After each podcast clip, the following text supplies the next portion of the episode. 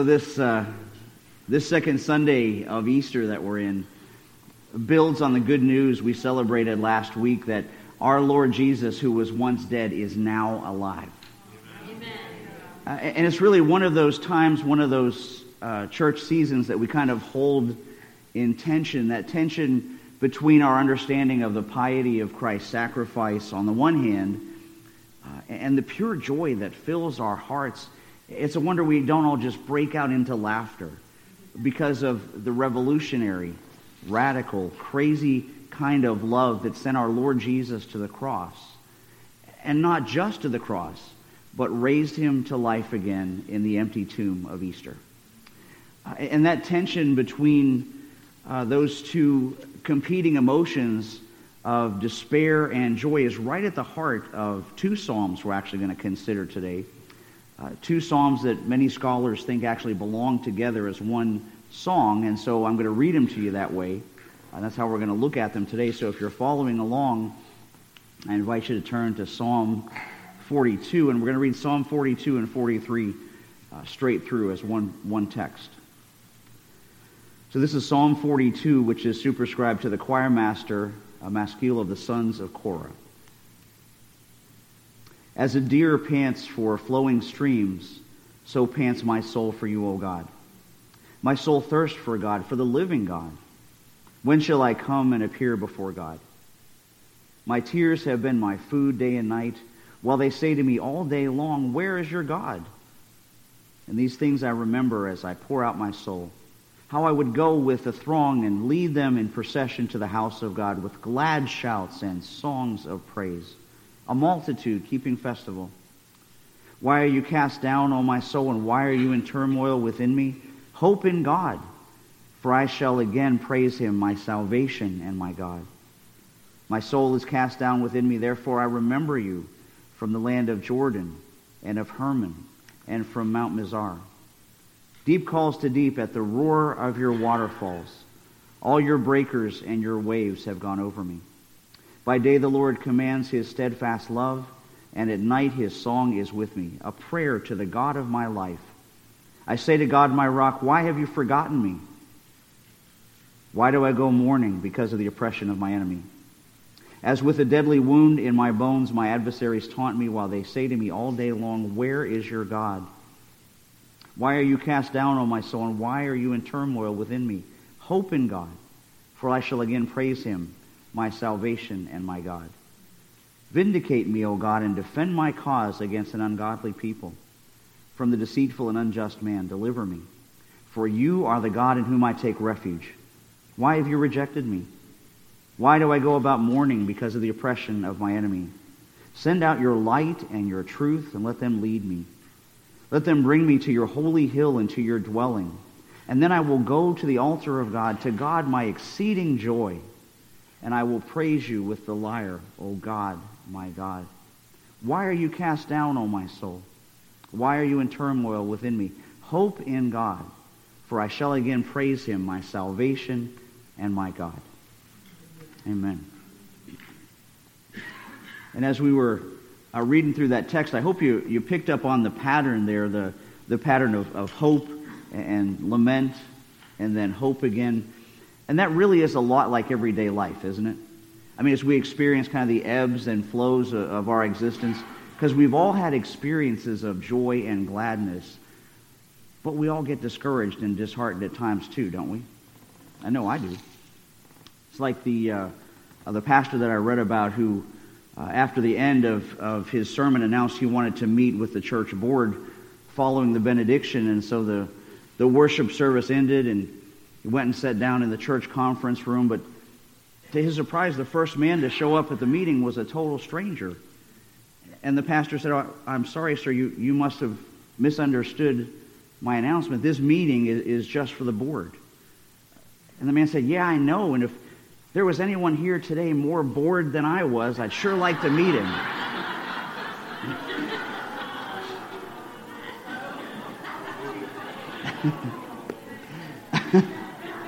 And none of you say that after church, okay? But, but we, we can laugh at that, but you know, the truth is, sadly, that there are folks in churches all over the world that feel that way. Uh, folks that can somehow sit through a service of worship to our risen Christ and never catch the joy and the wonder of his spirit that's all around us. They don't feel that glad longing to be in the Lord's house and among the Lord's people or to be immersed in his word. And they don't feel that yearning the psalmist described today in verse 1. Uh, and, and, you guys sang it beautifully too before we read it. Uh, when he said, As a deer who pants for flowing streams, and so my soul pants for you, O God, my God. My soul thirsts for God, for the living God. When can I come and appear before God? And, you know, I think that happens in part because, you know, some folks just can't wrap their minds around what Jesus has done for them and, what he's accomplished. You know, just like the people of Jesus' day couldn't because his mission and his ministry didn't look like what they expected from a Messiah. The resurrection just didn't seem to fit into their stubborn mold of tradition. Uh, it wasn't religion as usual, and they didn't really understand the information that they were given or even how to respond to it. You know, that's why when we read last week that the women at the tomb saw Jesus and, and held on to his feet, uh, somehow they still ran and told the disciples they didn't know where Jesus' body was. Right? Uh, and that's why Thomas said he wouldn't believe the testimony of the ten other apostles about the Lord's appearance unless he touched the nail wounds himself and, and put his finger into Jesus' side. And so for the women and uh, for Thomas, when the Lord appeared and confirmed his physical, tangible, bodily, resurrected presence, they had to have been almost giddy from the numbness of confusing emotions and and just the flood of overwhelming relief. Did that ever happen to you? You know, it's that, it's that feeling when you're so sure that we know what's supposed to happen next, and then wham, just out of nowhere comes the unexpected. And, and you just kind of break out and laugh, and that's not necessarily a bad thing? Because one of the ways that God has given us is kind of a psychological release valve. And maybe that's why they uh, say laughter is good medicine. But I mean, did you ever try to imagine what it would be like to live in a world without laughter? I can't, right? And anybody who's known me for longer than half an hour uh, knows I can't resist a good laugh, especially at myself. And if you think about it, if a good, healthy sense of humor is a gift from God, as surely it is, and if we are made in God's image, as definitely we are, then I don't think it's wrong to assume that God himself has a sense of humor. Because joy and laughter are mentioned all throughout the scriptures, even particularly in today's text. When the psalmist says, in effect, that no matter what he's going through in life, that these things I remember as I pour out my soul. How I would go with the throng and lead them in procession to the house of God with glad shouts and songs of praise, to the altar of God to God my exceeding joy. And you know, that's what God wants for all of us. God made us to rejoice and to be glad. He's the author of laughter and of joy. And you know, I, sincerely believe with all my heart that when he came to earth in the person of Jesus Christ, that he embodied that truth as well. Did, like, did you ever have a friend who was just the life of the party? You, you know, somebody uh, who just makes a good gathering into a great gathering just by showing up? You're like somebody who's, who's so winsome uh, and genial that they're just fun to be with, right? You just love to spend time with them.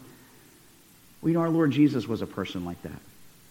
The scriptures attest to it. In fact, one of the greatest criticisms leveled against him was that he had too much fun. Right? He was labeled a glutton and a drinker of wine and a friend of tax collectors and partiers and riotous sinners. But you know, our Jesus was completely at home attending festive events. Uh, remember, he accepted the invitation to the wedding at Cana, and he's the one who restocked the wine when the host ran out. Right? And in Mark chapter 2, he's the one who told the religious leaders that his disciples couldn't sit around fasting and putting on long faces while he was present with them. So it's no wonder that those stuffed shirt Pharisees who were oh so serious all the time plotted to have Jesus taken out of the picture. Right? I mean, they couldn't allow him to go on indefinitely standing everything on its head and making their piety look ridiculous. Right? Uh, they couldn't allow their carefully crafted man-made traditions to look laughable. And oh, how they hated Jesus' sermon illustrations and his jokes.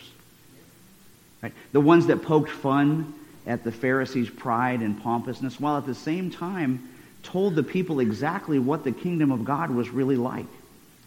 Uh, like, for instance, when Jesus talked about a, a holier than thou man tooting his own horn before he dumps a whole pile of cash in the collection box, which comically turned out to be worth less in God's sight than a couple copper pennies from a widow. Or how about Jesus' camel jokes? Right? Evidently, our Lord loved camel jokes. He talked about them going through the eyes of needles easier than rich folks getting into heaven. And he teased the Pharisees about the camel sized sins that they seemed to swallow so easily, but then turned around and choked on a gnat. And worse yet, Jesus told stories about idlers who were given a full day's pay, and stewards who were successful cheats, and prodigal sons who were celebrated when they came home. And so these sad sack Pharisees stomp off in a huff, and they plot to make this merrymaker named Jesus disappear. Because they just didn't get him, did they? You know, but I think it was only because they were just too stuck inside their their own ill-informed ideas and their own false assumptions to see the, the dead-end life that they were in or how to get out of it. Right? Like the, the time that a new uh, blonde flight attendant was preparing for her first overnight trip. And she, she was a little nervous, so a more seasoned flight attendant offered to, you know, direct her to the best places to shop and, and to eat and to stay overnight. And uh, she even helped her get to the hotel room. The next morning, the senior flight attendant was preparing for their return trip, and she noticed that the new stewardess was missing. So she decided to call the hotel room and, and to check on her. And when the phone finally picked up, the older woman could uh, tell that the, the younger one was in distress and in a panic. So the older woman said, Well, hon, what, what's the matter? The blonde stewardess said, I'm so, so glad you called. I'm trapped. The older woman said, You're trapped. What do you mean? And she said through tears, Yeah, there only seems to be three doors in here, she sobbed. One, one is the bathroom, and, and one is, is the closet, and one has this sign on it that says, Do not disturb.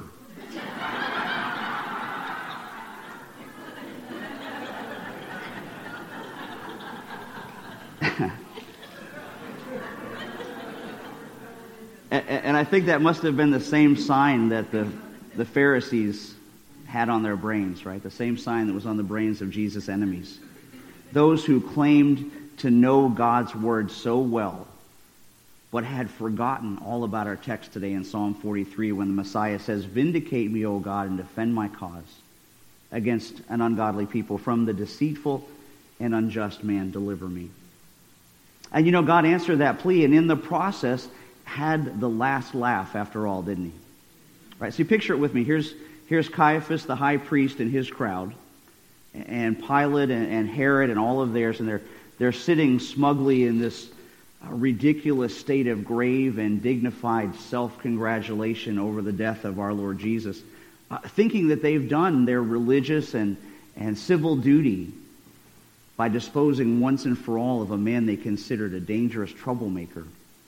And now, with him safely dead and decorum restored to society, they could concentrate once more on the things that really mattered to them, on the things they dedicated their lives to, like lining their pockets with money and staying in power.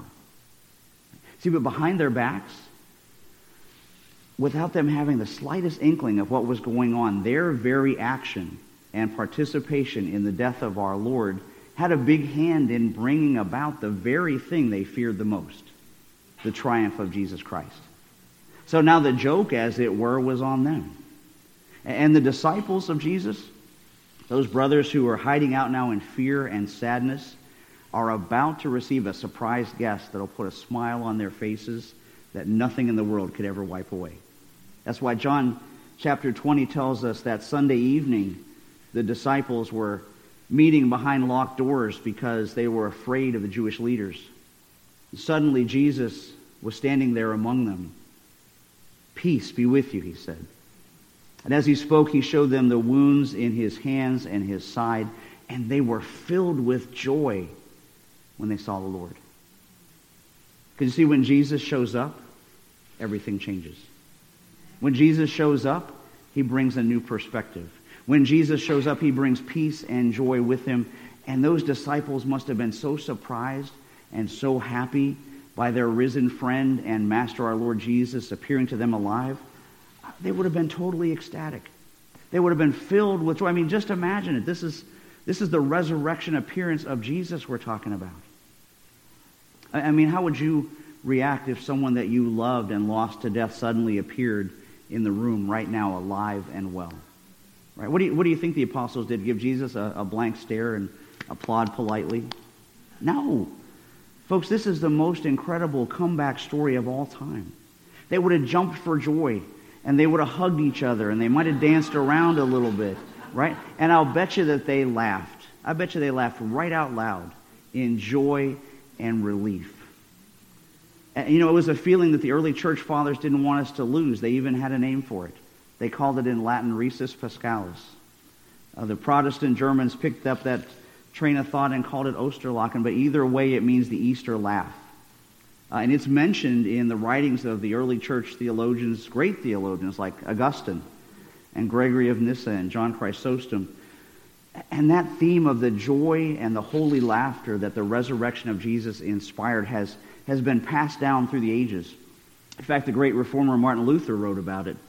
He said, God is not a God of sadness, but the God of this world, the devil is. Christ is a God of joy, and it is pleasing to our dear God whenever one rejoices or laughs from the bottom of their hearts. Right? And that's why uh, in this uh, early centuries of the Christian church, the Easter celebrations went on for days, sometimes for weeks. And that happened because recognizing, as the early church did, that our worship should be characterized by gladness and delight in the Lord. Right? And with one, uh, with what one author called a joyful otherness. I like that term, a joyful otherness. That should be us. As they prayed and studied and shared together and cared about one another. And as Acts chapter 2 said, they were day by day attending the temple together and breaking bread in their homes where they received their food with glad and generous hearts, praising God and having favor with all the people. And the Lord added to their number day by day those that were being saved. And you know, I'm so glad to know that we have that happening here in this church. You know, and I know I've said it many times, but I don't think I've ever attended a church uh, where I've laughed so much and had so much fun and at the same time seen the Holy Spirit move among a group of people in such a mighty and powerful way. But you know, I think we can go even further than that. And, and I think we can have that kind of joy in our individual lives too. Because I don't know about you, uh, but in my own life, and I'm sure probably in yours, it's sometimes a lot easier to be filled with joy and gladness when we're here, right? In the sanctuary, when we're all together and then you start to lose that as you go about your weekly grind at home with all of your, your private worries, you know, worries over your, uh, your health or worries over the state of your life or worries over the circumstances of the world. But it doesn't have to be that way. Because you know, the Bible tells us there's a time to laugh. And I'm going to suggest that now is that time. The time to laugh. The time to laugh at all the things that snuff out joy. To laugh at all the things that pretend to be all powerful like the cruelty and madness of this world. And most especially to laugh at death.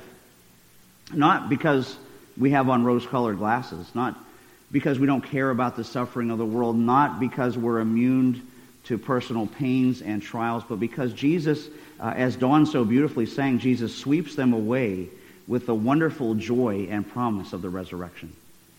Because Jesus Christ on our behalf defeated the power of sin that held us in bondage. And in his victory, that last enemy of the human race is defeated, making Easter into God's supreme joke over the powers of death. Because now the Jesus whom the disciples had mourned as dead was not only alive again, but his spirit so infused them that they could face anything that life threw their way.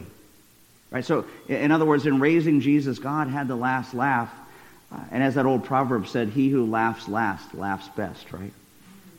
Now, now, I realize not very many of us were brought up to believe that church was a place of laughter, right? Tears, maybe, not laughter. Uh, and I shared this with you before, but I, I love this quote. One writer said that we Protestants usually appear to have not only been washed in the blood, but starched completely stiff in it too. and when, you know, when we're so deadly serious so much of the time, we make Christianity seem more like a burden than a blessing. And the world out there is watching us. They're watching us, and they're asking us all day long, where is your God when this is going on? Now, now, certainly our faith is, is serious and the message of the cross is no joke. But at the same time, as followers of Jesus today, we can view the tragedy of the cross through the lens of the resurrection and let it bring us a holy joy, a sanctified laughter, uh, a holy excitement. And let our faces look like we love God and we're genuinely happy for what He's done for us.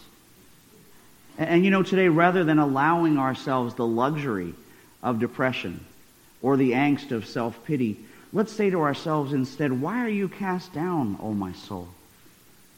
Why are you in turmoil within me? Hope in God, for I shall again praise him, my salvation and my God. Our God, yours and mine, in the person of Jesus Christ, who said, Blessed are you who weep now, for you will laugh. Laugh right out loud that no matter how rough this life is, no matter how much sorrow its fallenness brings us personally, there will be victory in Jesus and eternal rejoicing and laughter for the people of God that will never end. Amen.